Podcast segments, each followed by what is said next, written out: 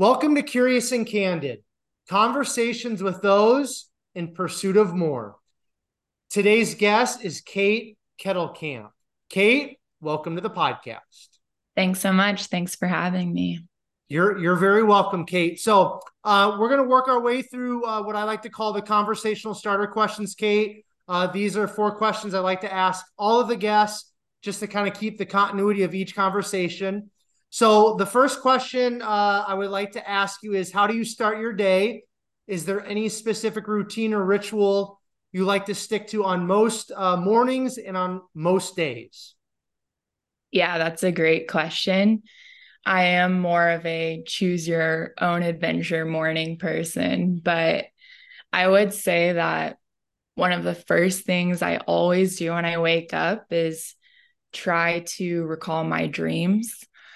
And sometimes I can, sometimes I can't, but I'm always looking for images, themes, different ideas that maybe came through throughout the night and um, just reflecting on those things. And then that leads to some life reflection. So I'm a big thinker in the morning. And I used to be a meditator, but uh, I've tried to reserve meditating for different spaces and kind of use that morning time as a little bit of a think tank. And then uh, obviously can't think the whole morning. So I usually try to hit the gym after that. So little dream analysis and then some gym action. That's usually how my morning goes.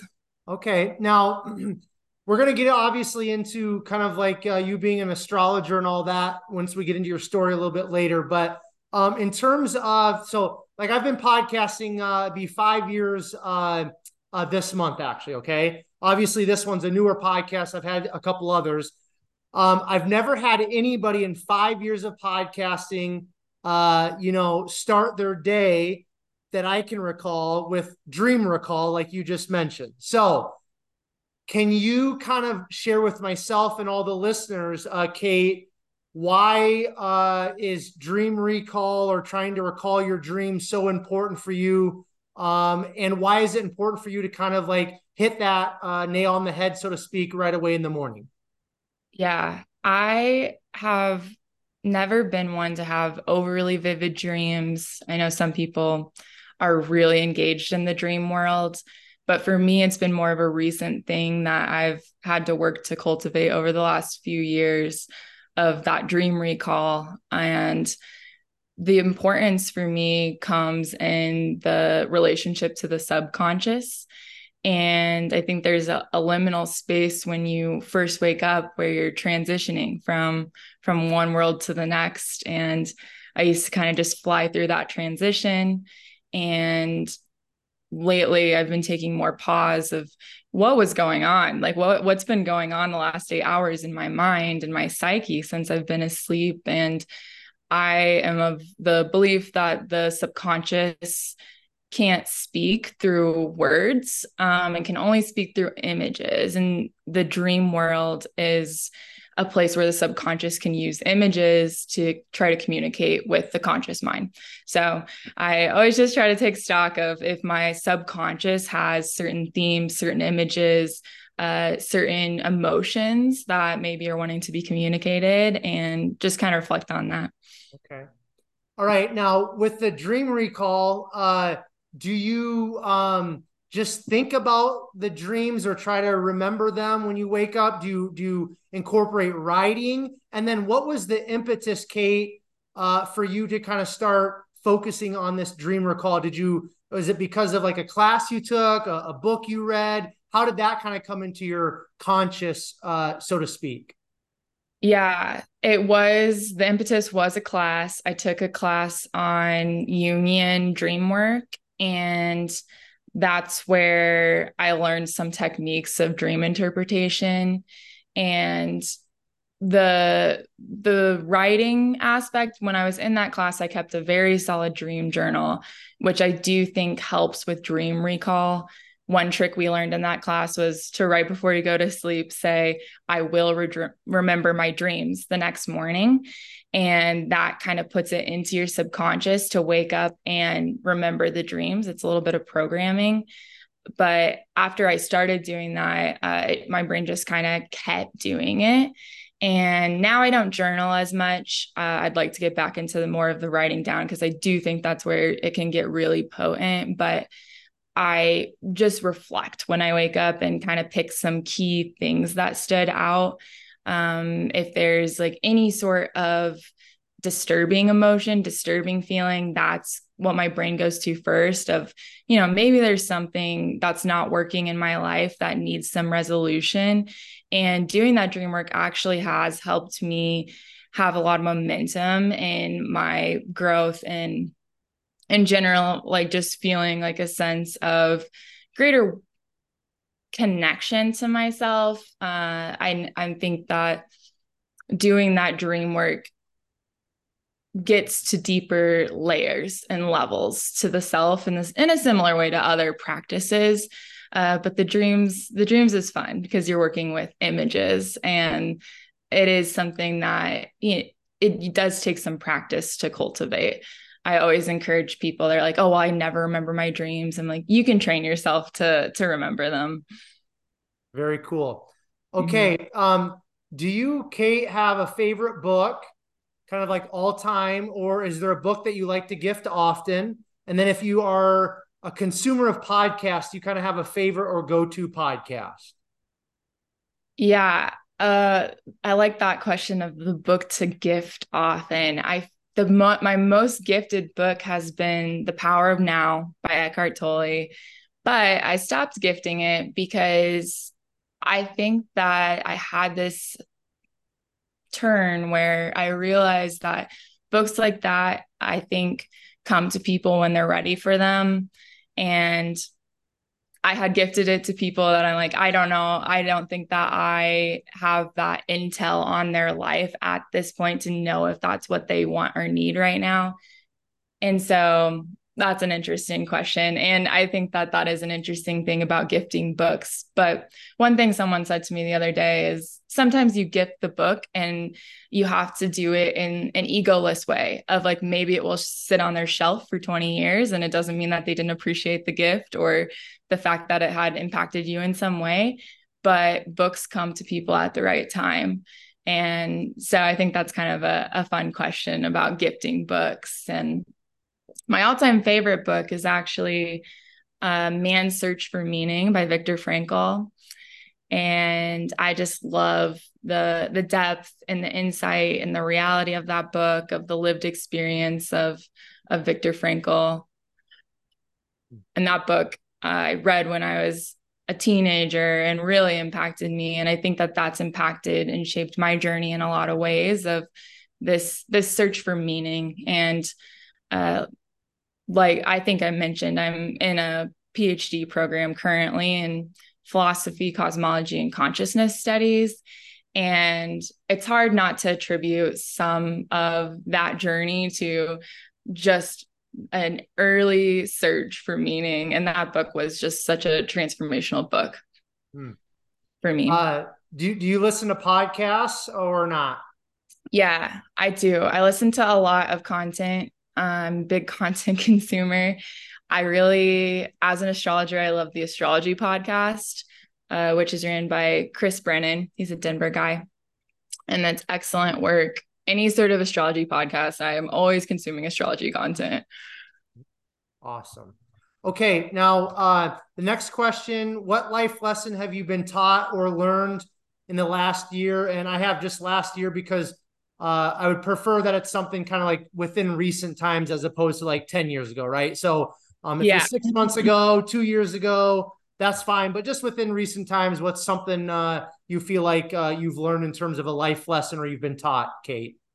Yeah. I mean, we could even go this month. This month, I picked up a book called When the Past is Present by David Richo, and it's all about transference which I had an awareness of before of you know maybe there's some things we project onto the people in our lives stuff from our childhoods things that we grew up with and then we can recreate that reality with other people in some sense and that can be what leads to relationship conflict of you know you had a certain relationship to your dad growing up and then you perceive those things to be true about your friend or your partner and reading that book was pretty illuminating for me in the sense that I realized that most of relationships have that element of transference of so much of what you're seeing in other people like is from your own experience and you know the the classic quote of you know you don't see things as they are you see things as you are mm-hmm. i think i've been learning the the reality of that of there's just so much that has to do with your own perception your own experiences which i feel is an even greater impetus to healing of if you heal your perspective, it can only positively impact and benefit the relationships in your life. Mm, yes. Uh, yeah, that that's that's um, some powerful uh, content or uh, information to consume and, and to grasp. Because uh, yeah, I, am kind of going through a little bit of that myself, so I, I love that. Now, um, to wrap up, kind of the uh, conversational starter questions, Kate. Uh, do you have a favorite quote, mantra, or word? And if you have all three or two or multiples, you you share as many as you'd like. Okay. Okay.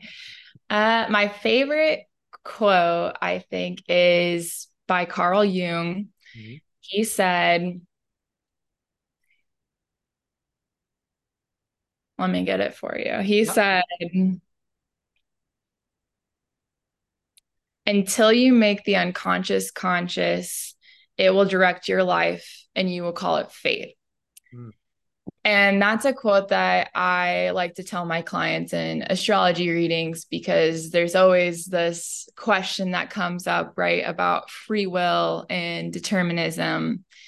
And just that interplay that we all kind of deal with mentally of, you know, what do I have power over in my life. And I think one of my main motivations for doing the work that I do is empowerment. Mm-hmm. And there is that line to walk of like, if you feel that your life is planned out in some way, is fated to you in some way, it can be really demotivating. And I like the quote by Jung because, you know, he's saying that whatever whatever we don't have awareness of, that's what really directs our life. That's what really turns into our fate. And when we're doing that deep reflection and inner work and having awareness, that's where we get our level of choice. And that's what can free us as humans and liberate us to live more consciously creative lives is knowing what we're working with and how we can alchemize or transform or transmute things for our benefit and others' benefit. Uh, do you have a favorite word? Do you have a word that's kind of like uh, something that you hang on to or hold on to daily, or uh, or not necessarily? Oh, a favorite word. You know, it's funny. I, one of my favorite words is candid. Hmm. Always love the word candid. Perfect.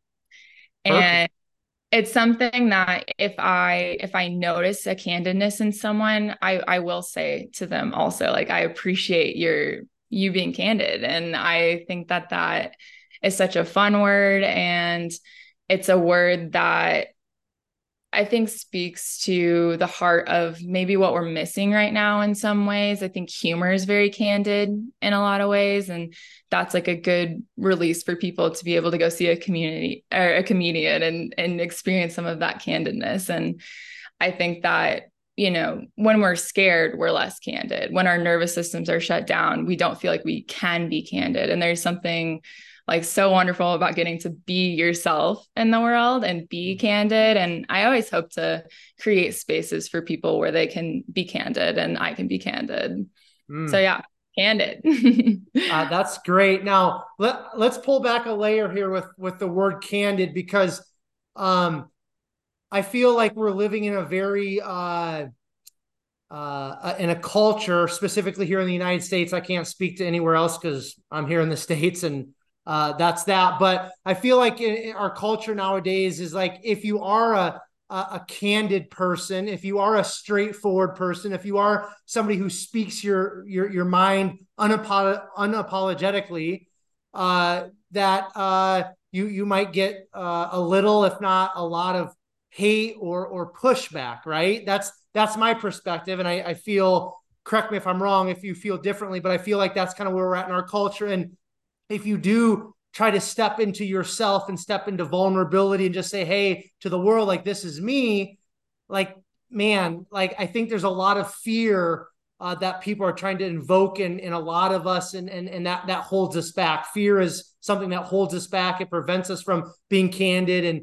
vulnerable and all the things. So, um, what's your perspective or take on kind of like where we're at as a society in regards to somebody wanting to be candid, somebody wanting to be vulnerable, somebody wanting to step up and step out and, and be themselves? And and how do you kind of maybe work with some of your clients in terms of working through the fear that might be there which we all have fear but i feel like we're living in, in a time where that fear is kind of being pushed on us even at a at a greater uh, level or degree kate definitely i i really resonate with that question and it makes me think of uh brit British people. Uh, honestly, like that's the first thought that comes to mind. And I spent a little bit of time abroad in England. And one of the things I remember picking up was their love of debate and their debate culture. And I know that that's something that has been studied and compared to Americans' ability to debate and have that uh, open discussion around uh, specifically sensitive and hot topics. And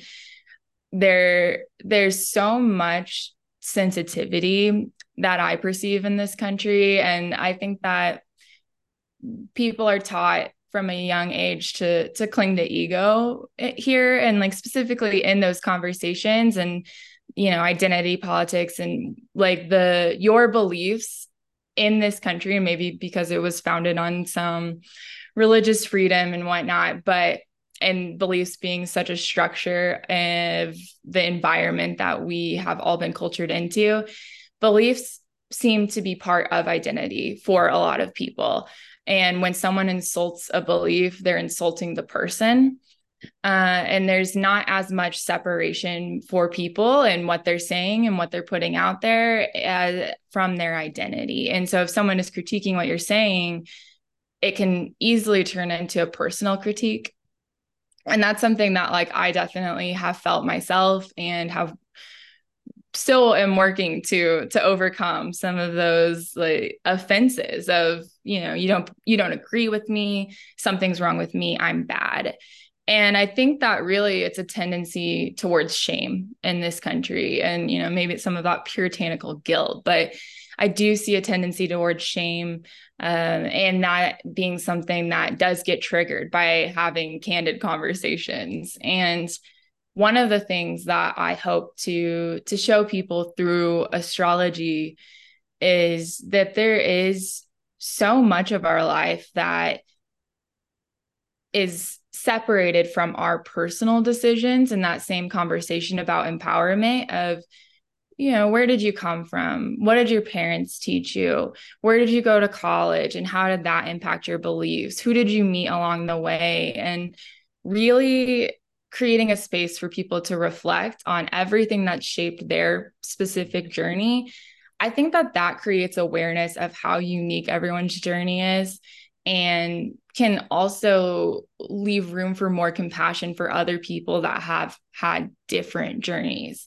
If you are very aware of your own beliefs and where you got them, how they've been shaped, how they've been cultivated, I think that it's hard to really look at someone who has had completely different life experiences than you and tell them that they're wrong or that they're bad or shame them in some way for what they're candidly speaking to you. Mm-hmm. So I think that that is something that comes with self-awareness also is the more self-aware we are, the more other aware that we are, I think it gives a lot more room for people to be themselves and feel safe being themselves. Mm. Yes.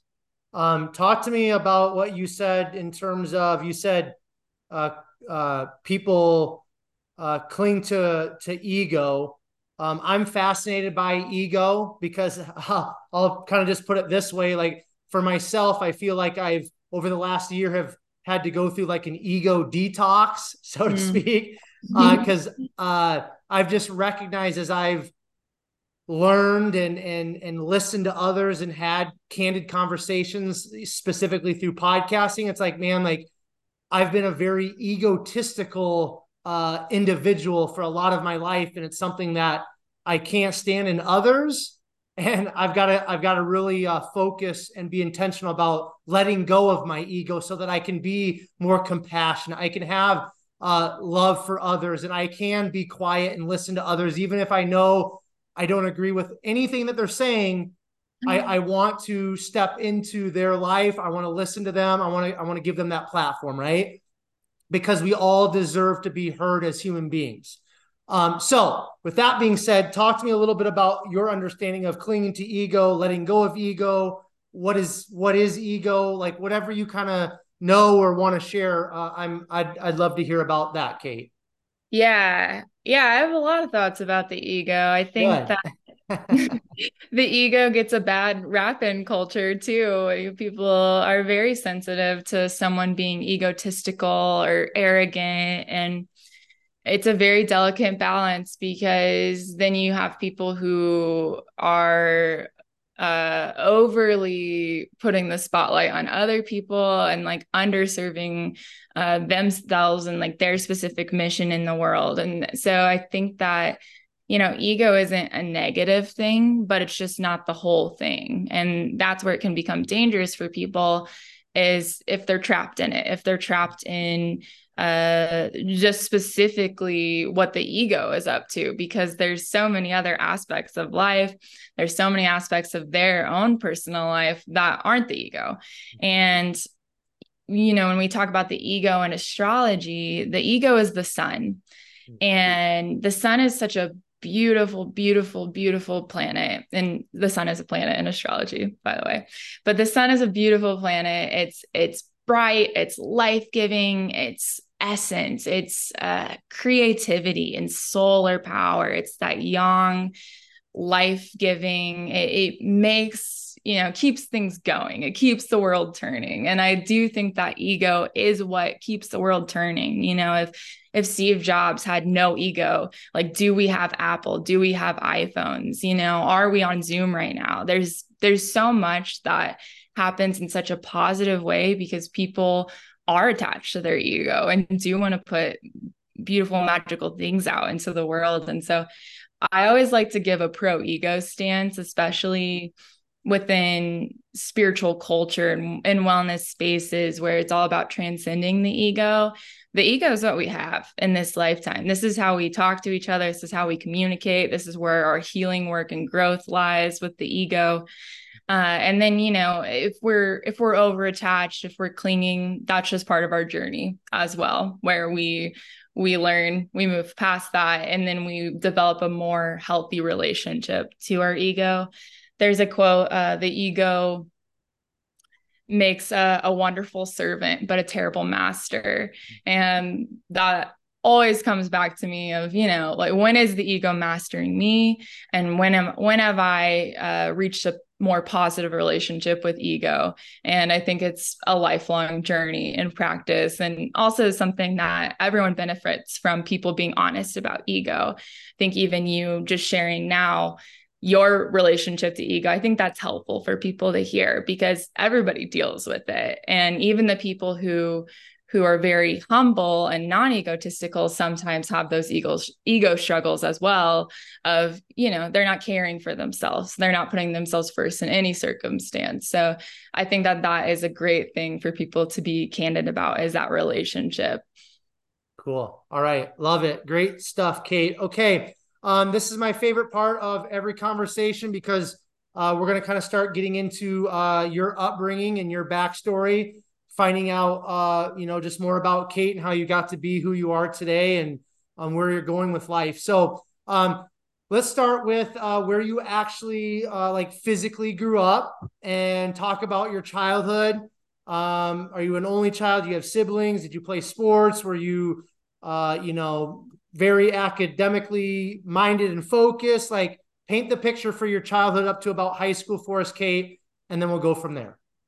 Yeah. I grew up in central Illinois. I was the oldest. I had three younger siblings, uh, all two years apart. So we had a lot of fun growing up, two boys, two girls. And we were pretty close family, all love sports. I was more of a dancer. I also did cross country. Uh, I've always liked uh, art and movement and um also just you know good old midwestern football games and and things like that. And you know i used to think it was so boring to be from the midwest but since i've left i've actually developed a greater appreciation for it. And a lot of those those values have naturally come with me.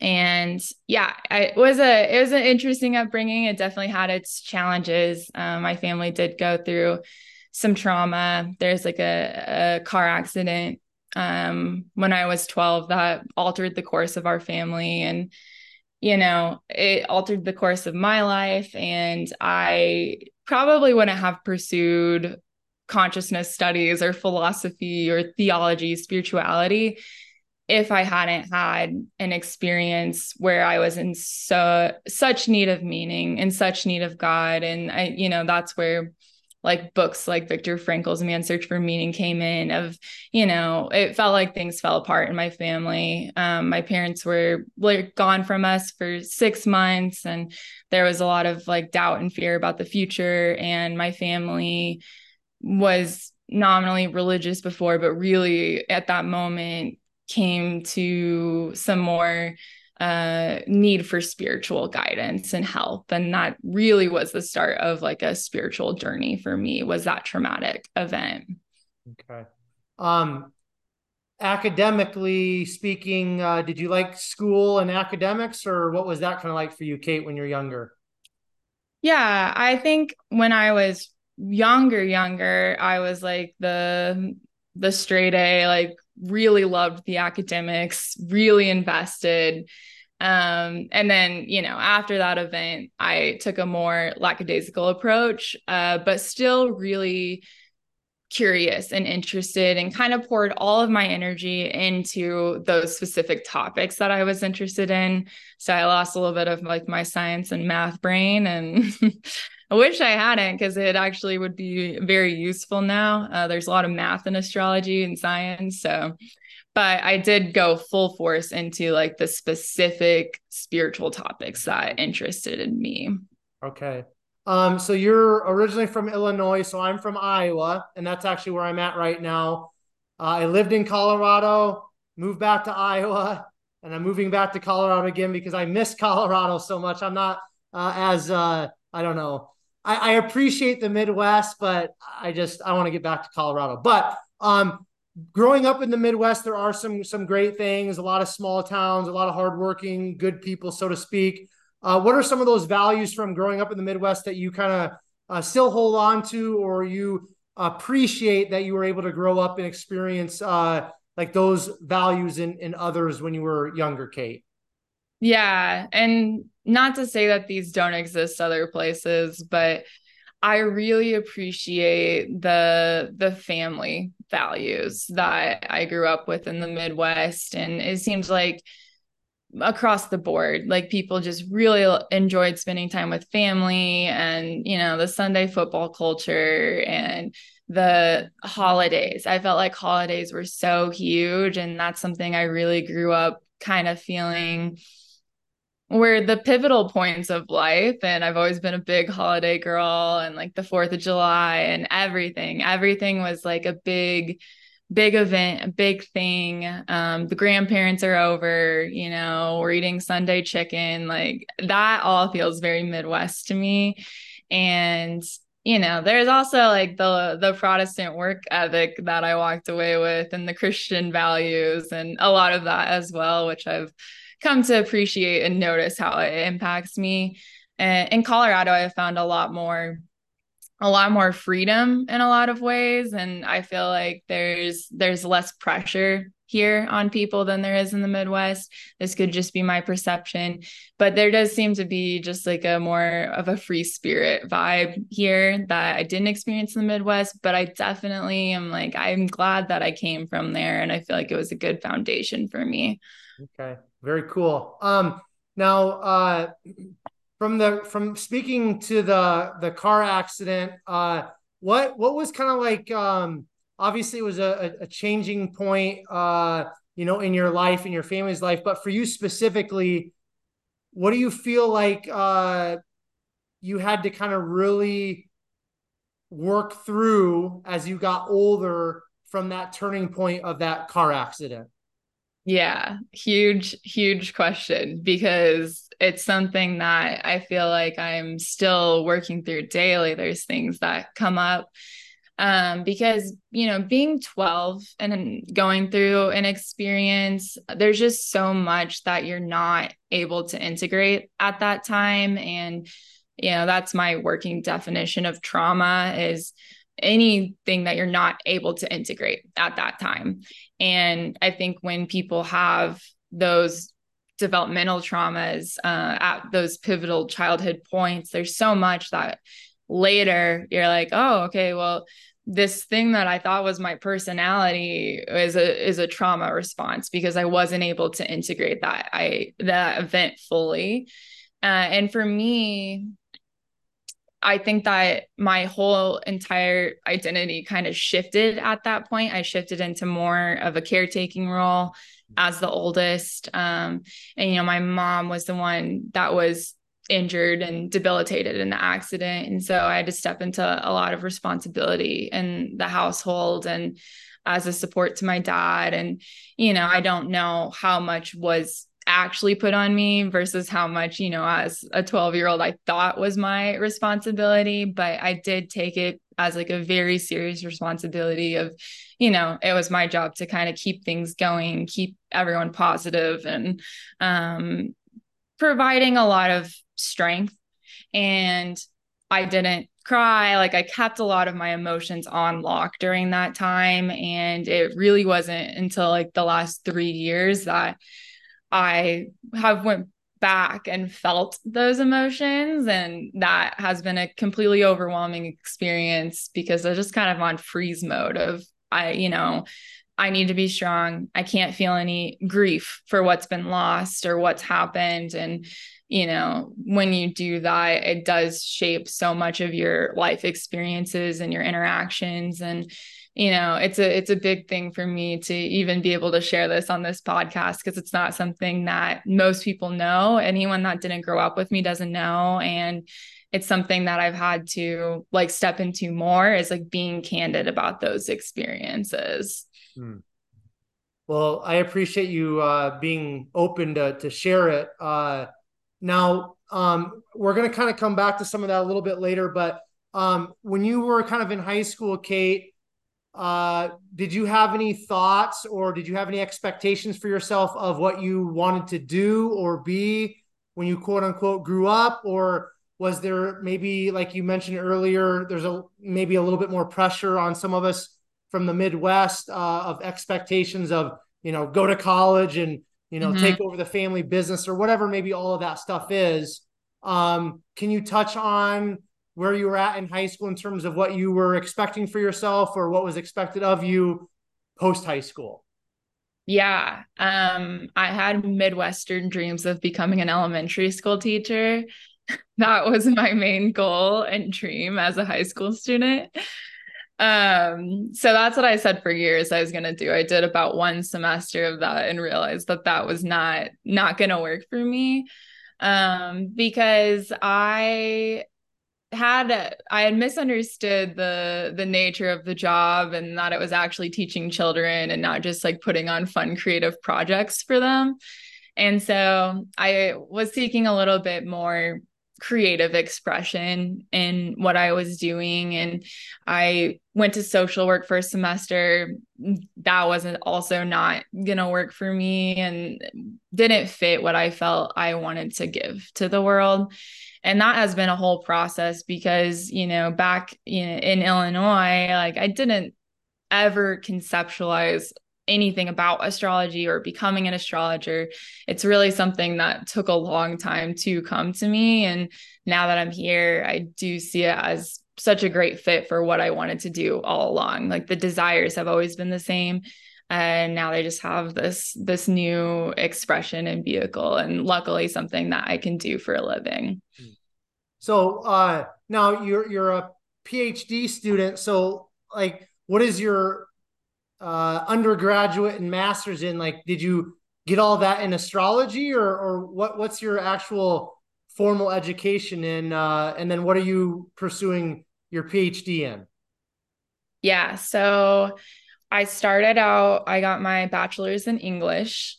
Um because my first love was always writing communication um also theory and philosophy and my master's was a continuation of that in a different realm. It was in cultural apologetics, uh, which is kind of in a different, I don't know that many people that have gone that route, but essentially using the culture is like the artistic part. So using literature to communicate beliefs and, you know, apologetics being like defensive belief. So uh, a lot about rhetoric and how we present things and how we can share spirituality and faith and beliefs through art and culture and what art and culture you know how we subconsciously pick up on a lot of belief patterns from media and what we're taking in and then I found the program that I'm doing now in philosophy, cosmology, and consciousness. And that truly was a perfect fit for me. And that this has been the program that I've most been like, okay, this is niche down into my interest. And because I've always taken philosophy classes, been interested in philosophy, but I'm not, I'm not one to want to debate like Kantian ethics. I can read it, but I'm more interested in spirituality and the mind and the psyche and healing and talking about topics that are pushing the world forward like consciousness studies and you know everything that's come out with with psychedelics and those new frontiers and explorations and you know what do we know about the human mind what do we know about our own minds those have always been the questions that have interested me hmm. um, now this this artistic side of of you kate uh, is this something that you kind of uh, learned? Uh, is it something that you feel like you were born with? Uh, how did you kind of gain uh, that side of uh, your being, so to speak?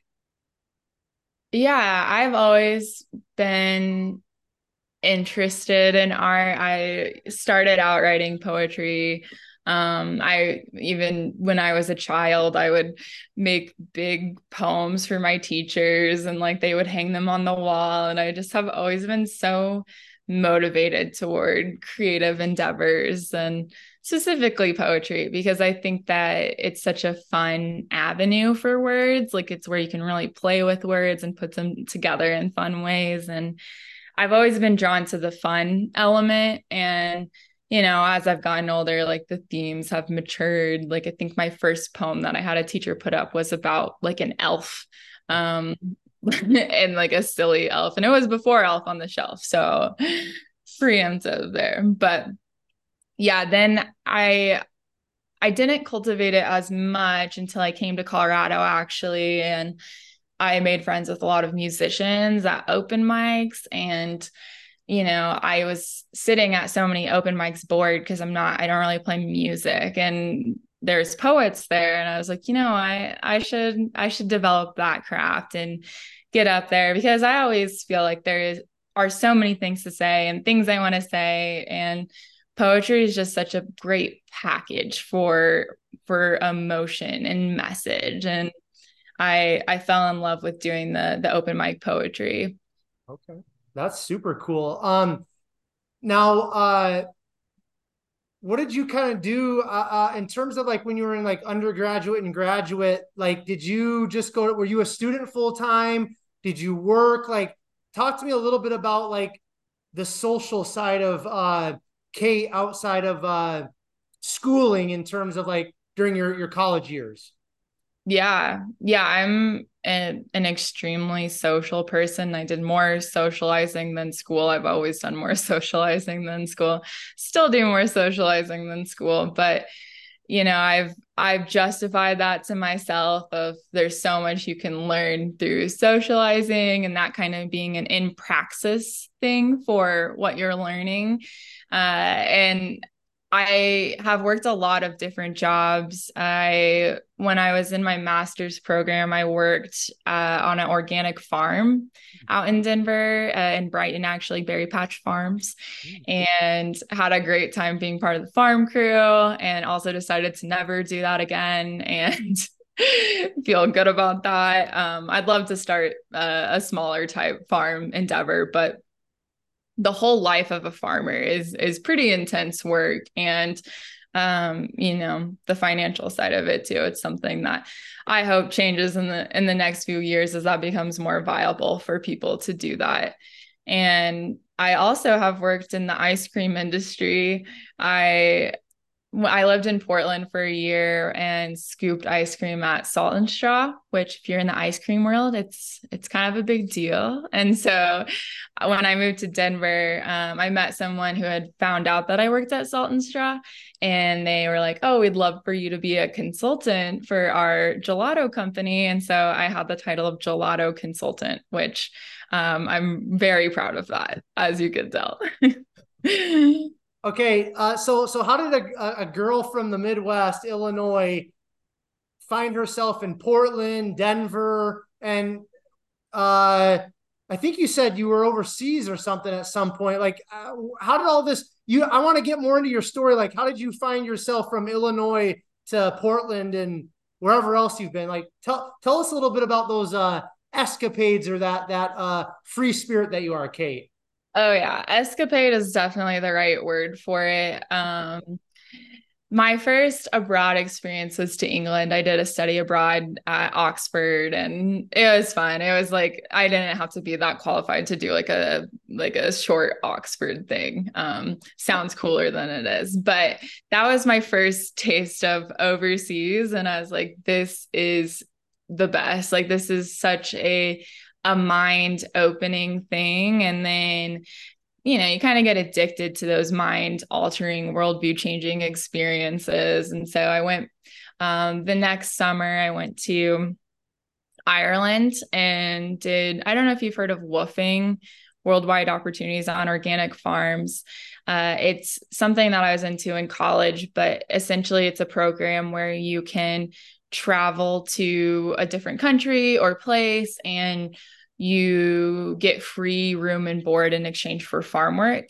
And so you can stay on their farm. Uh, they usually feed you some pretty delicious meals. And then, you know, you put in like less than uh, an American farm day's work, like maybe four to five hours.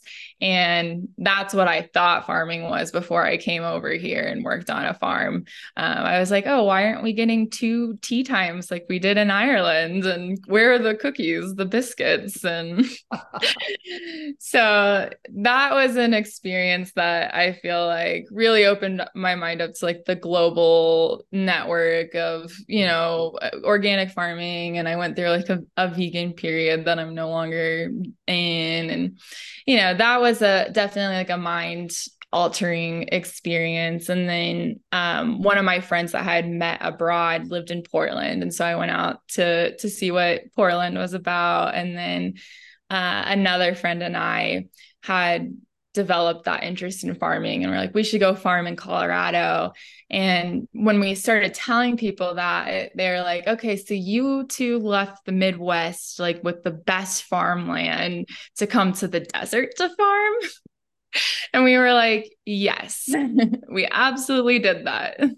We thought the mountains would be fun. Okay. Um okay now portland uh i uh, was there way a long time ago when I was a kid. There's uh, uh, uh, cousins out there, I believe, of mine. But um, what, what's uh, how recently have you been in Portland? Because I've heard that it's maybe changed a little bit over the last few years. But what was your experience like there in Portland? Yeah, Portland is awesome. I don't know for anyone that's seen Portlandia and hasn't been to Portland, I always tell them it's exactly the same. Like that show is not much of an exaggeration. Um, and the Portlandians kind of roll their eyes at Portlandia because they're like, true. Like it's true. It, it does have that that hipster vibe. And I think that I always perceived Portland to be like very trendy, very hipstery, and like the sense um I equated it to like what I perceived from like Midwest hipster vibe but it is so next level like it and people are just genuinely weird. And i think that that was refreshing for me honestly is like i don't it wasn't so much that people are trying to like fit this like very hipster aesthetic or endeavor. It's more so that like everyone ex- encourages niches there. And everyone is like oh what like interesting subset of anime are you into and like your woodworking? Um different images from those anime sequences and like there's just so many interesting people there with interesting hobbies and uh, i really loved being there. I thought that you know it's such a unique place in this country. Okay. And then so from portland how did you figure out that you wanted to farm in Colorado of all places? Yeah, um that was on a whim for sure. My my childhood best friend, we were best friends from kindergarten. We decided that we were going to move somewhere together. And we were she picked Colorado and I picked Philly and we debated and then I ended up here. And I'm super glad that I did and I feel like it's been it feels all very meant to be. Um, it's fit my work really well. I think it's allowed me to to cultivate an astrology career. It's a space that's very welcoming to that kind of thing and it's also um, or on the forefront of the psychedelic movement and decriminalization and that opens up a lot of opportunity also for having those conversations on consciousness studies. So ended up being a, a really awesome fit that you know maybe it was intuition or just that my friend won the fight between us but I, i'm glad that i'm out here. Yeah. Um now i lived in uh uh, Edgewater, which is north uh, west Denver before uh, 2020 or a little bit into 2020. And then I spent a lot of time when I was out there in Colorado Springs. But because of the podcasting, I used to do them all in person. So I was in Denver a lot, Boulder a lot. Now, how does because uh, Boulder is known as being a very uh, unique uh, community, and and Denver is too. Like you said, it's very free spirited. There's a lot of young people, a lot of entrepreneurs now how does that area compare to like Portland? Is Portland like just above and beyond Denver and Boulder, or are there some similarities? If so, what what are the similarities? Yeah, you know, I think that th- this is something that's come up a lot because I've heard that Denver, Portland, and Austin are like the sister cities. So there is a lot of similarities between them. I have always called Denver sunny Portland because everything about this place is sunnier and like not just in the sense of the the sun shines more. Um the the vibe is just a little bit more relaxed. Uh you know everything is a little bit more laid laid back. And i think you know people have like more intensity in Portland. That there things that they're into. It's it, there's a lot going on, and then here it's like you got your dog, you've got the mountains, like everyone's hiking and skiing, and there's a very specific Denver culture uh, that is not similar to Portland at all. Okay, and and you got to add to uh, with the dog, you got to add like a a, can of beer or something like that. Got to yeah. have some alcohol too if you're going to be in Denver, yeah, right? absolutely, some Voodoo Ranger. um, okay, now let's. Uh, I want to kind of start getting into like the astrology and kind of like where you're at current day. So, um, you're you're doing the kind of the farming thing. It sounds like you're just kind of traveling around, just living life and and learning. Uh, when you were younger, when did when did you kind of start really honing in on the uh the astrology stuff, like becoming like a coach and like, you know, I, I'm assuming that this is now like your profession. Can mm-hmm. you kind of start unpacking that story and that side of uh, yourself, Kate, please?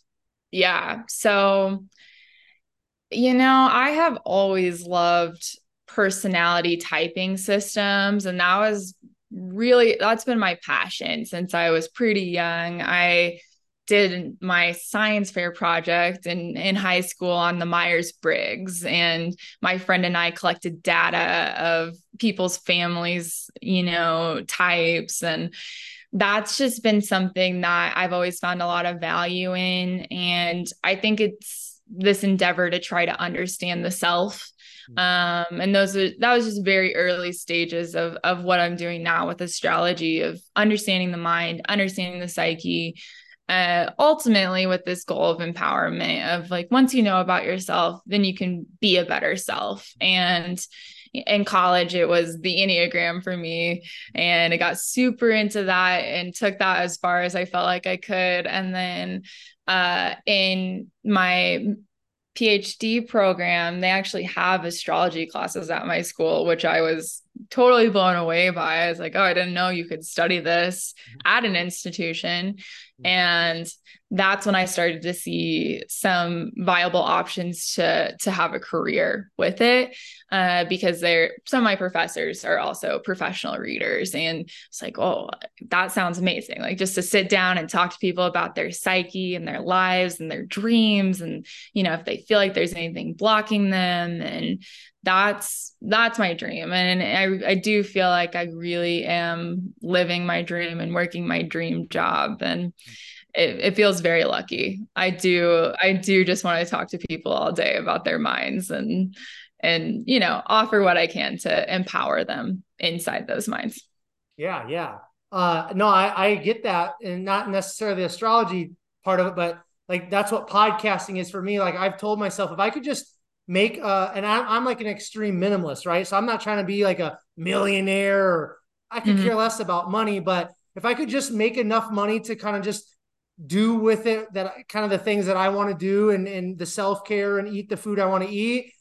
If I could, if I could make that off of podcasting by literally just listening to people all day and their stories and just like, you know, everything that they've gone through, like I, that, this is something that really literally sets my soul on fire. So I kind of get like what you're saying um, in terms of just listening to people and helping them um, however you can with your, your, your, your tools and coaching. Now, in terms of making this like a profession, like uh, I don't know if you call it coaching or not, or what it's called kind of in your space, but like, you know, uh, coaching or uh, whatever you're doing with the astrology stuff, is this like, are you making your living off of this? And like, if so, how, how, how have you kind of made that to, to, to uh, become reality, so to speak? Yeah, it's definitely been a journey. It is my full-time job and I am making my living off of it. Uh, and it's taken it's taken a lot of really kind of emotional work because there's risk involved and you know, you you have a lot of self I have a lot of self fear and self doubt and like there's a lot of blockages to to paving your own way eh, as an entrepreneur. And I didn't realize, you know, before I took this on how personal the journey is in terms of you know your stuff comes up in that space of trying to become an entrepreneur trying to make a living. Uh, any limiting beliefs that i had about my worth those have all been you know under the the spotlight with this journey. And, and you know when there isn't a next step or someone like telling you what to do or like an exact paycheck coming to you like every two weeks like it's scary. And i think that it it has been it's been a, a journey and i've gotten to a place where i feel some level of success with it uh, but still a lot of room for growth. And um i i feel really really grateful that i have taken those steps because it, it's all worth it right? Like you know you walk out of of a reading or a session and it, you know it, it your soul's on fire and you're like okay is it worth it to feel financially insecure for a couple years to get to walk out of there you know, with that feeling of doing your soul's purpose and your dharma. And, yes, it is worth it. And so, yeah, to answer your question, it, it's hard, but it is something that I'm glad that I took on. And I know there will be like continual development with it. And another thing that has come up is I'm not a business person, didn't go to school for business. So that was like a lesson that I learned early on is you have to you have to get help from people that do know. And luckily, I have some people in my life who did go to business school. So I'm always calling them, like, what do you think about this? What do you think about this? And uh, I think that it's an ego thing too, to when you are your own income, when you are your own business, to realize that you don't have every training that you need to be successful because you're a one person team. And so outsourcing too, in terms of like, hey, do you have ideas? Like, can you help me with seeing the next step here? Okay. So, can you um, share with us, Kate, kind of like the, I want to get into some pra- practicality here. So, when did you, like, in your head and in your heart and your soul, say, okay, I am going to, I'm going to do this coaching thing full time. I'm, I'm, I'm, I'm going for it. Like, can you, do you know exactly when that kind of came into your uh, uh, consciousness, so to speak? And then what were the steps that you kind of took? And I know you're a work in progress like all of us, but what were like the practical steps that you took to kind of start putting yourself out there as a entrepreneur, as a businesswoman and saying, "Hey, like I am available to do these things or to serve you to help you in in these in these ways, whatever your giftings or whatever you're whatever you're trying to help people with in terms of empowering them. Can you can you kind of like practically walk us through that journey a little bit? Yeah. Uh, it's tricky because I don't think I ever said that to myself. Um, the whole thing has felt like a very subconscious um step by step thing where you know I woke up one day and I was like oh I guess this is what I'm doing now full time and it's been something that has just kind of created itself I think that you know, I lost my uh my more like part-time jobs during the pandemic and there was just no going back after that in terms of okay, well, what am I going to do from here and why not do this? And uh, I remember kind of creating my website from like this and not being like a big step of like okay i have a website now where people can go in and and book me. And that being this um putting myself out there in such a way that like I really didn't feel comfortable doing at that time. But I think with things that are your dharma which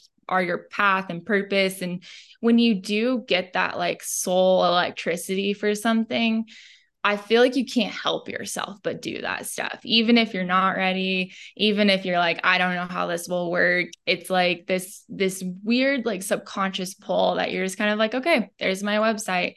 Like I don't know if I'm ready for this and then people start booking you and then you're still not ready and then more people book you and then you have to become ready to keep up with, you know, the the demand that you're creating for yourself and uh, it's been it's been a cool process and it, you know i like to be coming from that place where i can be honest about like i was never ready for that. I never fully decided that that's what i wanted and it was something that i feel like i'm co-collaborating with other people and creating my brand and my offering because you know i am looking to them of, of what do people need right now? And am i is this of service? And i hope in the future too to keep creating offerings and seeing, you know, is this something that lands? Is this something people want? Is this something people need? And letting letting the world inform what I'm doing in that way. Um, have you ever uh, or do you currently have like a a business coach or somebody that uh, kind of guides you in terms of the the business side of things, or has that kind of all been self taught or self learned as well? I know you said you have family members that went to business school, but uh, in terms of like you learning uh you know how to kind of like maybe navigate the website stuff the booking stuff the coaching stuff the social media stuff. Have you had help? Do you have a coach? Did you have a coach? Like what what does that look like kate? Yeah i i self-taught like my first two and a half three years of business and then I think that I I kind of hit a point where you know I didn't know where to go from there in terms of okay I feel like I, I'm seeing a good amount of people. I feel like things are I feel like things are good but there seems like there could be more growth here. And that's when um, luckily a, a wonderful marketing coach her name is caitlin ann marie she came into my life and i had a couple sessions with her and she is like a marketing therapist and i felt like that was really what i needed of you know why aren't you putting yourself out there and i I don't love social media. I love content and I love the I love the fun of social media, but when it comes to to putting myself out there on social media, I still had a lot of reservations. And she kind of just worked with me on, you know,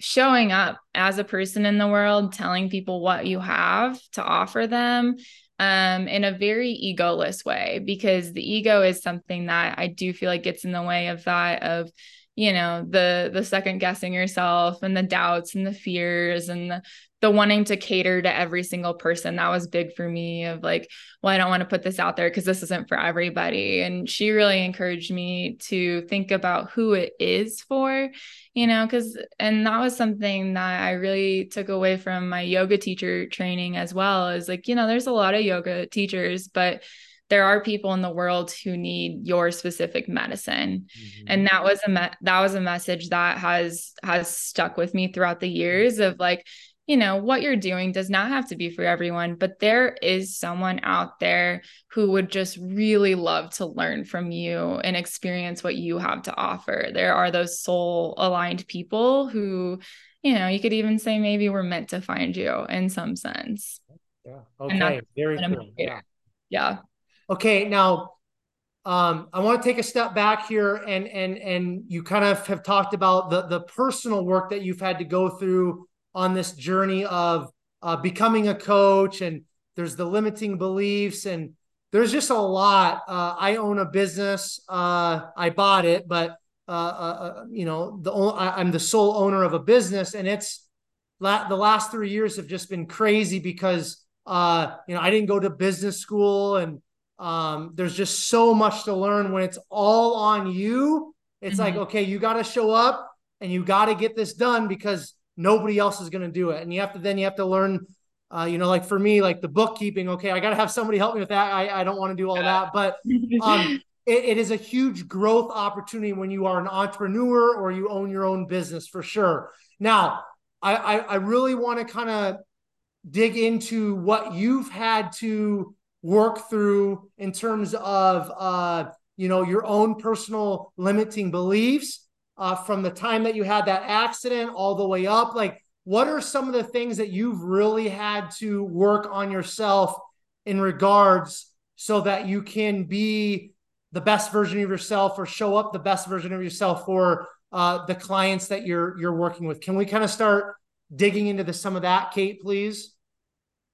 Yes, yeah, definitely. There's there's so much there and again, like I never thought that business working on business stuff would be therapeutic in any way whatsoever, but the amount of books that I've had to read and like you know, help that I've had to to seek out on the internet even of just, you know, how do you how do you overcome limiting beliefs to show up? And some of my li- limiting beliefs have been around money and i think wanting to be like a selfless person of service wanting to offer my like offerings for free and then you know going through that process of you know it can't be free because if you want to have the time and space and um, the the power to to do this as like a sustainable thing it's like you can't be working as a bartender anymore. And that has been you know a tough lesson for me of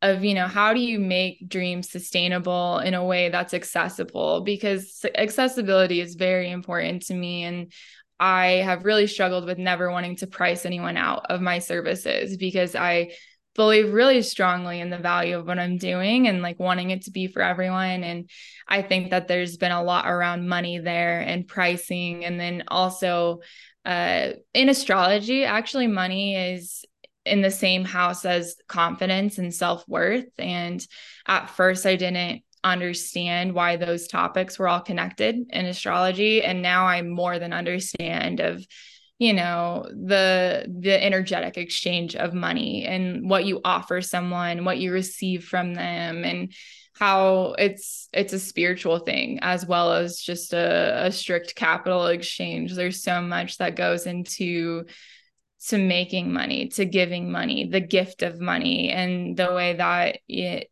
you know we we create value with price points and we create value with the you know our our our willingness to pay someone's you know fee to support their lifestyle. And i think that that's taken a lot of work for me of you know how do i live in this practical practical tangible world of money when i don't want to? I, I want to live in this imaginary world where we can just barter everything and i can you know have endless resources to to give people everything I want to give them. And um, coming back to that reality making peace with that reality and then also appreciating the way that money can empower people to to do what they want to do to give what they want to give. And uh, also you know to to just come to terms with uh, my own worth. And I think that it's something that I've noticed if like if I'm not doing well financially, my self-esteem plummets and it's not fun to admit and like that's definitely that that candid element of uh just that that awareness around that I've developed around like how I consider myself in terms of how much money I have, how well my business is doing and then you know never wanting to fall into the trap of doing something for the money. Mm-hmm. and it's harder when you are in a more financially secure spot not to let money run those decisions. And so i think it is very deep spiritual work um, that i never wanted to do but i'm really glad that i'm doing it. And i think that um, seeing seeing money as something that's empowering instead of I don't know like that Christian puritanical like money is the devil and um, really using money as like a force of good in the world. Hmm. That's all the things that I am currently still working through. Hmm.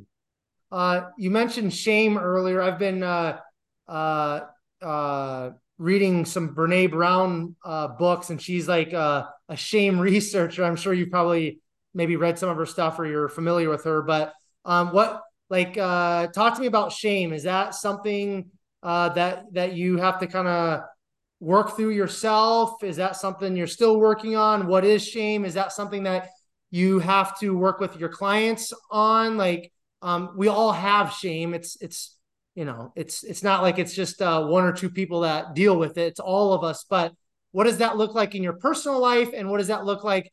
Uh, you know, working with clients, and how do you kind of break through it or um, help others uh, work through some of that shame? Yes, shame is a predominant emotion for me. I would say. Um, I also read Brene Brown's book. Uh, I forget the name of it. Gifts of Imperfection. Yes, yeah, excellent, excellent, and that was very inspiring to me. And I think the the more experience I've had, the more I am able to distance myself from the shame. I think when I was younger, it just feels so integrated into you and so a part of you of like, you know, like everything is like my fault or a reflection of me.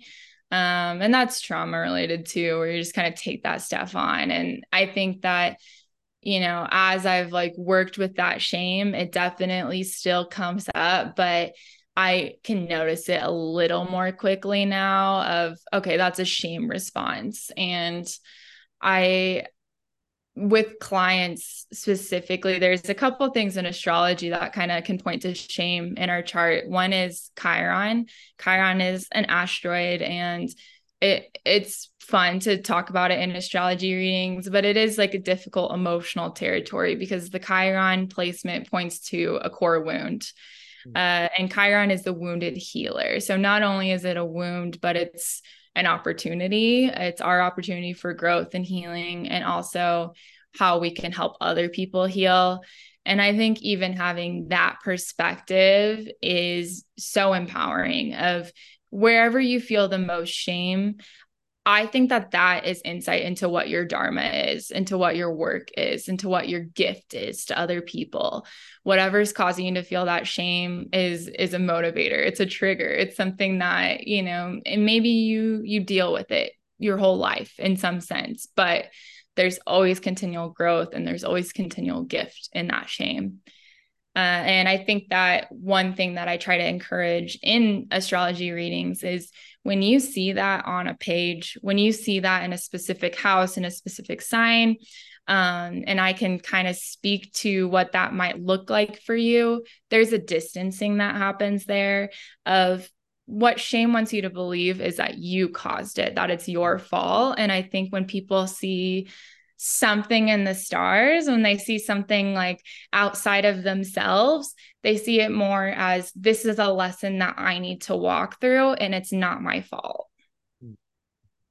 Okay. Um I I need personally like a uh uh a, a 101 on what what is astrology uh you're an astrologer like what what what does all that mean like and and as a like astrology coach i guess if that's kind of what uh, the terminology is like what are you doing for your clients uh, in terms of the astrology? So as simply as possible like a 101 explanation of astrology and then as you work with clients what is that practice of astrology and trying to empower those clients or help those clients? What does that practically look like kate yeah. So I view astrology as an archetypal system, archetypes being ideas, images, and stories that we've had around since the beginning of time that are kind of in this this fabric of the universe.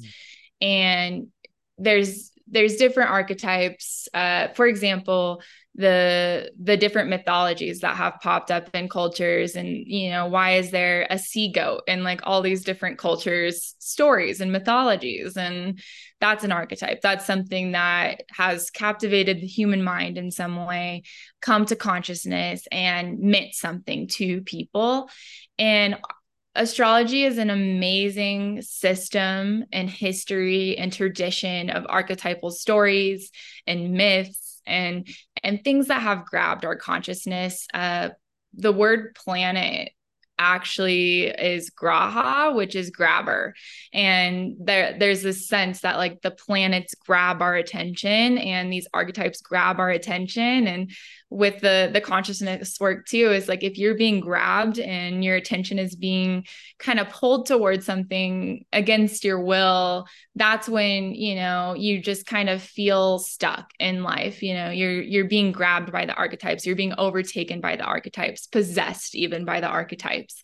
And astrology is a system of noticing archetypes noticing what's grabbing your attention noticing what maybe has like overcome your consciousness in some way and when you have that awareness, coming up with creative solutions of, okay, so for example, you have a Saturn Mars transit. Saturn is the planet of delays and limitations. Mars is the planet of drive and ambition. And that's something that the collective is going through this week specifically is Saturn opposite Mars. And so one thing an astrologer might say is this is the gas and the brakes on at the same time. There might be that feeling in the collective of there's all these things I want to push forward, but I'm I'm getting no's, I'm getting limitations. I'm feeling like my stuff isn't like finding that momentum that it needs to move forward. That's Saturn Mars. And what astrology can do is with an awareness of Saturn Mars, astrologers will be like, wait two weeks, just wait two weeks. Don't perseverate on what's not happening for you right now. Wait a couple weeks and then see how you feel in two weeks, and then see if you have that momentum to accomplish that thing that you want to accomplish. Uh, and that can alleviate a lot of frustration because Mars is a, a really frustrating planet, and Saturn can be frustrating as well. And you can sit in that frustration and that resentment and even self hatred of I why can't I get this done? Or, you know, when you have that awareness of of natural cycles and timing, you can just put it to the side for when the momentum and the energy is there for it. and so i try to to offer those things to people uh, as just a forging a deeper connection to the cosmos forging a deeper connection to time even of things take time. And i think that when you're in a heavy transit when you're in a heavy time of life one of the the hardest things is feeling like you might not know when it will end mm-hmm. and thinking you know maybe this is forever. And i think that's one very powerful use of astrology is just that reminder is it's not forever. It's till you know march of 2026 and you know that it's hard to hear, but it's also empowering in a sense of if you are going to be in this time and in this archetype for a while, what are you going to do while you're here? Like, are you going to resent it or are you going to learn from it and grow with it? Hmm, okay. Um, now, uh, you mentioned when you were growing up in Illinois, it sounds like there was some sort of like, uh, um, uh, traditional uh, religious like uh, influence, like Christianity or something like that. Did I hear you correctly on that? Yeah, yeah, definitely. Okay, okay. now how does how does or doesn't um, like traditional uh, religion, um, you know, the the Christianity and and um, Islam and and Buddhism and all that type of stuff, right? How, how does that more traditional religion tie into astrology or how does it not tie into astrology and for you personally from your your your personal experiences with christianity growing up is that still something that you uh, incorporate or hold on to or is that something that you've shelved or put to the side as you pursue this uh, astrology yeah, big question. I I think that it has been a, a, huge process of understanding those systems, understanding, you know, belief in spirituality in general and astrology being not a religion. And that's something that I try to reiterate to people of this is just an additional tool in your in your mental toolkit it's not a religion it's not a spirituality uh, it's a tool of use and i think it's compatible with other religions um, i don't think that you know you need to choose between christianity astrology or any religion. Um, and i think that for me in relationship to to religion to christianity I have such a deep respect and reverence for that system and for other religious systems as well, and the specific ways that tradition and time has preserved values. And uh, the the way that it has shaped culture um, for better and for worse. I think it's all very very interesting and worth continuing to bring into conversation and that's that's something that I do feel passionate about as, you know, people turn to more secular lifestyles, people are leaving the church and in America specifically and um, young people specifically that there's not a, a, throwing of the baby out with the bathwater that we're still um, you know processing and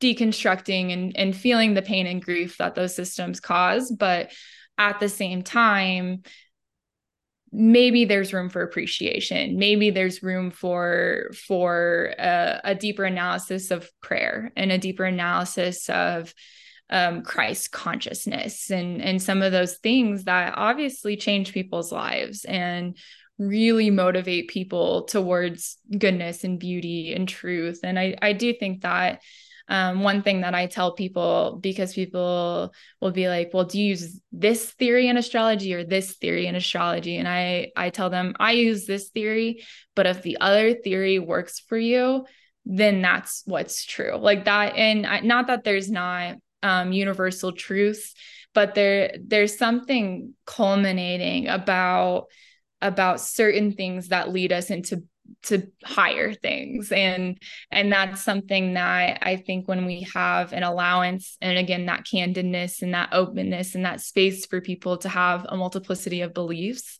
um that we can really build each other's up in a specific way and then also create new systems of belief. And that's one thing that i'm looking forward to about the future of you know how how do we continue to have conversation about ritual and where can we continue to create rituals. And you know the human mind desires rituals. And you know if you're not going to, to church on sunday you know you need to be watching a football game. There needs to be things that we we put our shared attention on and we put our shared um, heart and motivation into even like team sports like the ritual of that. And you know even your morning ritual I, I think that ritual is very important. And also having that respect and reverence for time honored traditions and and taking the good from those. Hmm. so what what's like your uh like do you go to church or what's your spiritual practice like currently kate yeah, I don't currently go to church. I I have been to church in Denver. There's um a really beautiful cathedral, St. John's Episcopal Church that I do visit sometimes. They do like a Sunday night service with like the smoke and the incense that that I've always loved. Um, but currently I find uh, a lot of spiritual meaning very much in the work that I'm doing. I feel like the the astrology is a spiritual practice and honestly, what motivates me spiritually is sitting with people in their pain. And I think any conversation that I'm having or space where I'm grieving with someone or even with like plant medicine and like alternate spaces of of coming together with people in this communion and like really seeing other people, really hearing other people. And then on the on the other side of that having that cosmic connection, having that divine awareness, having that sense of of reverence for for something bigger than us and outside of ourselves like that being like a crucial component as well. And i feel like that's what astrology is it kind of creates a space for too of there's a bigger picture there's higher purpose and there is things that we connect to to to feel that sense of of union with the cosmos and that that feeling as though that we are all part of something and and doing something together. Yeah. Okay so you've you've mentioned uh kind of like the the psychedelics and the the plant medicine several times. I've had i think they're all probably from uh uh colorado uh but here recently i've had quite a few people on in the coaching health wellness space uh, you know, uh, talk about psychedelics and plant medicine. We've had conversations about it. So for you, uh, what does that kind of look like personally? And what are your thoughts on it? Uh, again, kind of like collectively, as as we're kind of like uh, progressing in that direction, especially in Denver and some other places in our uh, culture and country. Yeah, it's it's a huge conversation that's happening. I'm really excited to see what transpires with it. I definitely have some reservations about it. Um, you know, as we kind of catapult into this this next step and what that will bring with it. I think that the unconscious is a very serious thing and it's not something to to take lightly.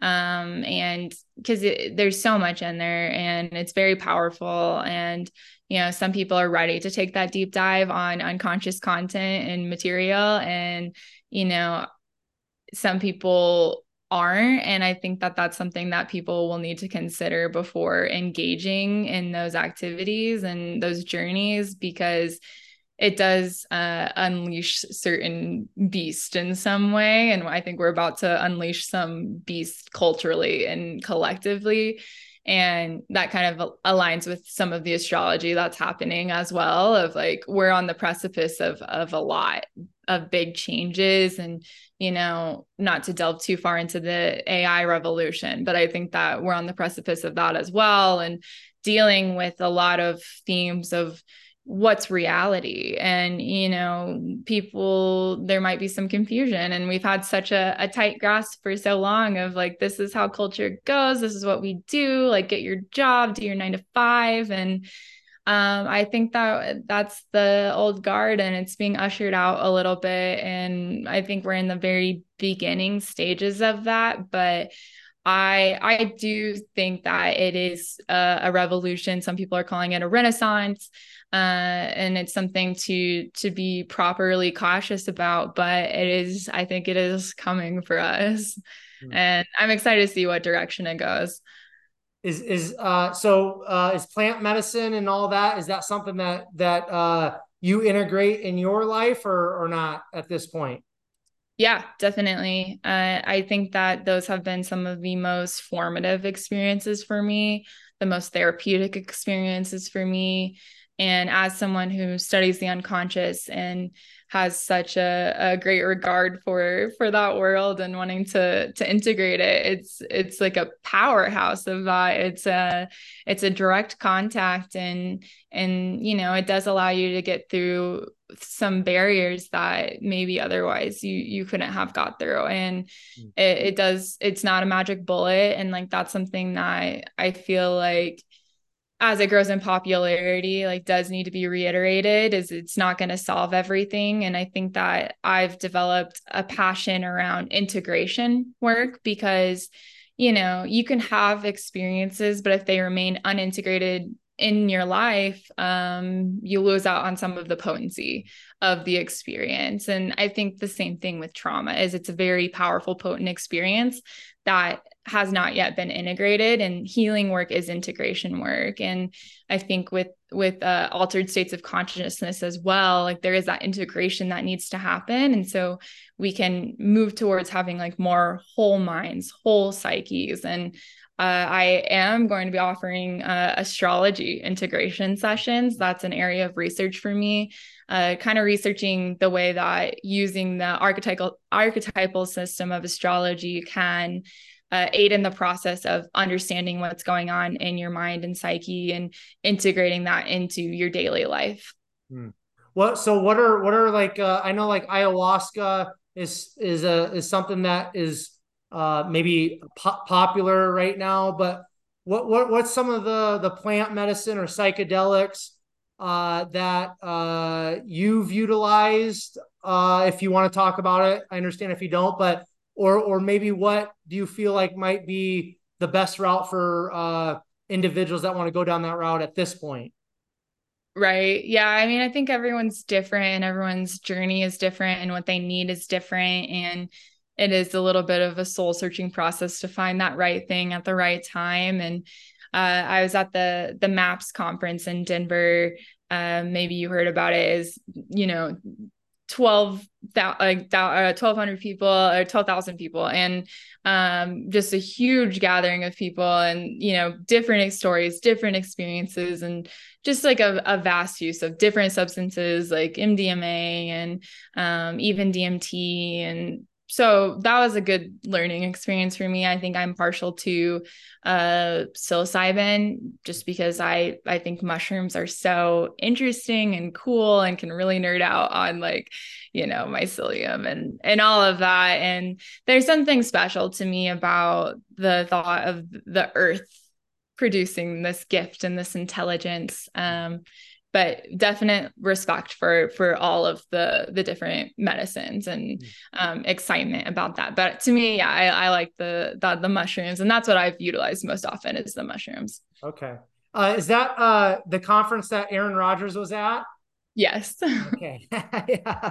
they were i uh uh, I, I don't know. I heard something. Uh, it's probably on sports talk radio because they kind of give him a hard time. Which uh, I'm not going to get into my personal perspective on all this, but uh, you know, like the the national sports media gives Aaron Rodgers kind of like a hard time because he he does things differently. Like he went in for like however many days into like a dark cave, you know, to figure out if he wanted to keep playing football. Which I respect people who you know take alternative routes that aren't just doing what has always been done, right? Uh, but the national sports media, you know, they they make fun of him quite a bit. I think maybe that's where I heard of it, but I saw some other people that I'm connected with that I've had on other podcasts uh, out there in the Denver area at the conference, like on their Instagram stories. So um, let we're gonna start wrapping up here, Kate. Uh, let's uh, let's talk about your future or the vision that you have in terms of uh, your your business. Like,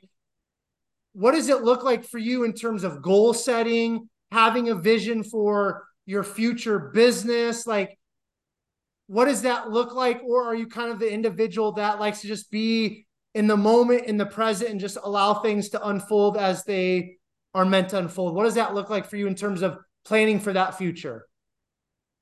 Yeah um i'm not the latter. I'm definitely always always in the future always planning always coming up with ideas. And you know, that is the question that's so relevant to right now because I've been kind of meditating and praying and just really in that process of thinking about what's next.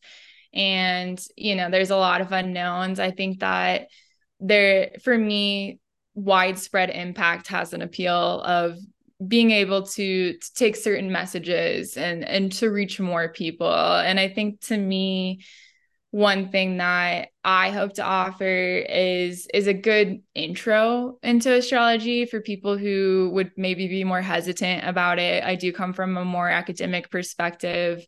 Uh, I'm not a smoke and mirrors person, and I I want to be in that space of I'm not trying to impress people with what I can tell them about their life. I'm more so a space where people can safely come and be candid with me and process their lives and you know look to to the sky for some direction and look to themselves for for direction. Yeah.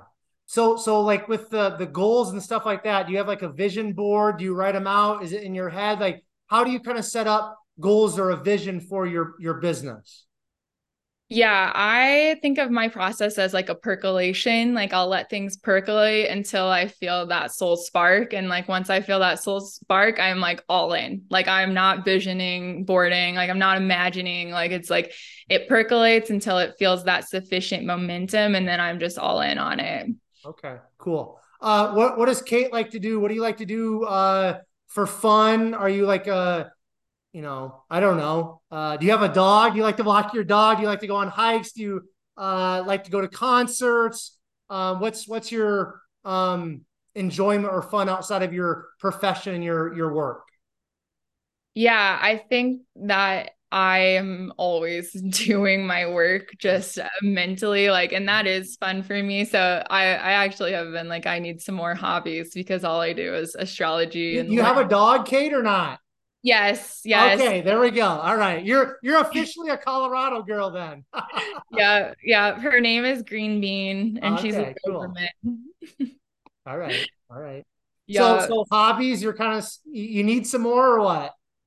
I mean the gym. The gym is a serious hobby. Um, you know that with yeah. with your work in there. Um yeah the gym and you know i've picked up walking more. I really you know i live have lived in the cap hill uptown area of denver and like the parks. Like i am in love with Cheesman park and city park and just spending time with people there. And you know i would say probably one of my favorite hobbies is like getting a cocktail. So that's that's where you can find me either walking the dog through the park or you know somewhere downtown. Okay uh, now we didn't. You did say you go to the gym, uh, kind of like pretty quick in the morning. What what is? Uh, and you mentioned yoga. So what is your gym time?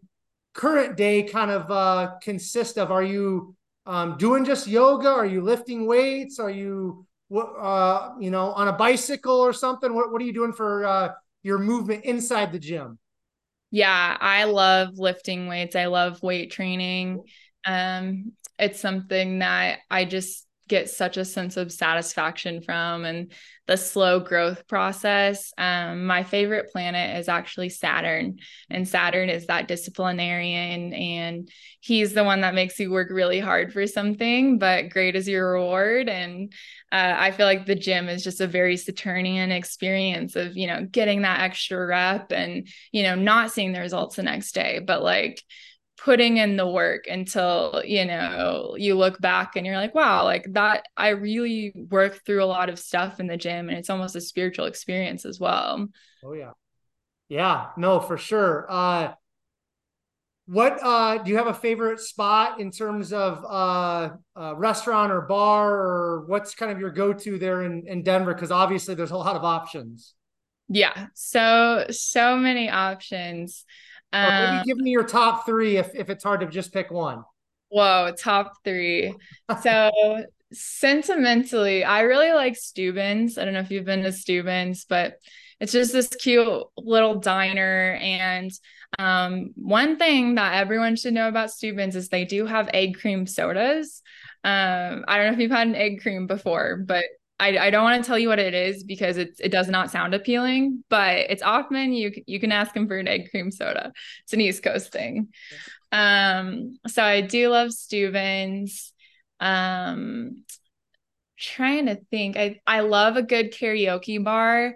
I love doing karaoke. Uh, I used to love Barricuda's in Denver, but sadly it closed down during the pandemic. So I'm open to new karaoke bars, but that's a favorite pastime of mine. Um, and then oh, third one, I true TRU is a fun. That's a fun place in my mind. They've got the the different kinds of sour beers and ales, and it's kind of got that like hardcore punk vibe. And they have um hot chicken there now and i swear it is like the best chicken sandwich i've ever had and that the the level of good does depend on how many beers you've had before but it is an amazing chicken sandwich i would give it a 10 out of 10 every time okay perfect perfect okay uh, we're gonna we're gonna wrap it up there kate um so the last question i'm gonna ask you uh, the tagline for curious and candid is conversations with those in pursuit of more. So I would like to know and I would like to ask you what are you currently pursuing or in pursuit of? Ooh. I am in pursuit of impact. Hmm. And that goes along with some of those limiting beliefs around being seen. And that's something that you know i think is is worth working through of letting your your voice be heard by other people i think it takes a lot of bravery uh, i really admire celebrities because you know people that are in the public light because that takes a lot of vulnerability and I think that that's something that I've been more reserved around in my life and um, really in pursuit of pushing myself, pushing my comfort zone to, to put myself out there. Mm. Excellent. That that is awesome. I think uh uh kind of maybe growing up in the Midwest like you and I have, I, I think that's maybe a little bit more of a Midwest thing in terms of like we don't show our emotions. You just kind of put your head down and grind through, do the yeah. nine to five, do what you need to do. You know, there's no crying in baseball. Like I right. feel like because I've lived in different Detroit and Denver and you know different places around the country and I feel like, uh, of course, there's people like that everywhere, everywhere, but I think that's a little bit stronger in the Midwest culture of no crying in baseball, no emotions, do your job, do your work, don't complain, go home, and then do whatever you want. Right? Am I am I fair in saying that? Yeah, absolutely. Yeah. So so good on you. I I think that's uh, great that you're stepping into that, Kate. Um, we're gonna wrap it up right there, uh, Kate. Before I do a quick outro and I let you go, I do want to give you an opportunity to share anything in closing. Maybe there's something that uh, we didn't touch on that you want to kind of leave all of us with. Um, if people want to connect with you on social media, if people want to maybe step into uh, some of your coaching, uh, give us your Instagram, give us your uh, social media, give us your uh, website, shout outs, anything you want to leave with us. Uh, I'm going to turn it over to you and then I'll do a quick outro, and that'll that'll be a wrap. So, platform is yours, Kate. Absolutely. Well, I just want to say thank you so much again for having me. It, it really is an honor and you know a gift to get to talk about yourself for for over an hour like what a wonderful gift to give people and i really appreciate your time this morning and your questions and inquiry and you know if if anyone wants to talk about themselves, that is what I do for a living. So I'd love to invite them to to book a reading, and you too can talk about yourself.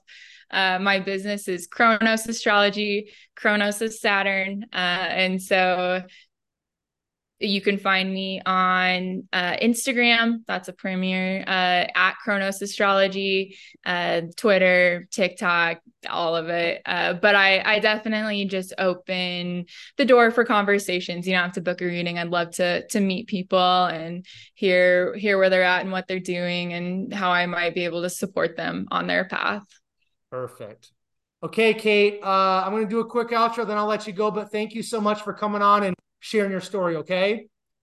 Yeah, thanks again. You're very welcome. All of you who are tuning in to another episode of Curious and Candid, I just want to say thank you so very much. I appreciate all of you. I value all of you. And uh, I would love to connect with you. If you guys want to connect with me, a couple of places that you can uh, connect Instagram, Curious and Candid Podcast, and then email Curious and Candid Podcast at gmail.com. Before I let you guys go, uh, please subscribe to Curious and Candid on iTunes. Leave us a five star rating and review. That would be greatly appreciated. And if you guys are interested in holistic lifestyle coaching, you can visit my website, which is awakentrainingandnutrition.com. Again, I appreciate all of you, and we'll catch all of you next time on another episode of Curious and Candid.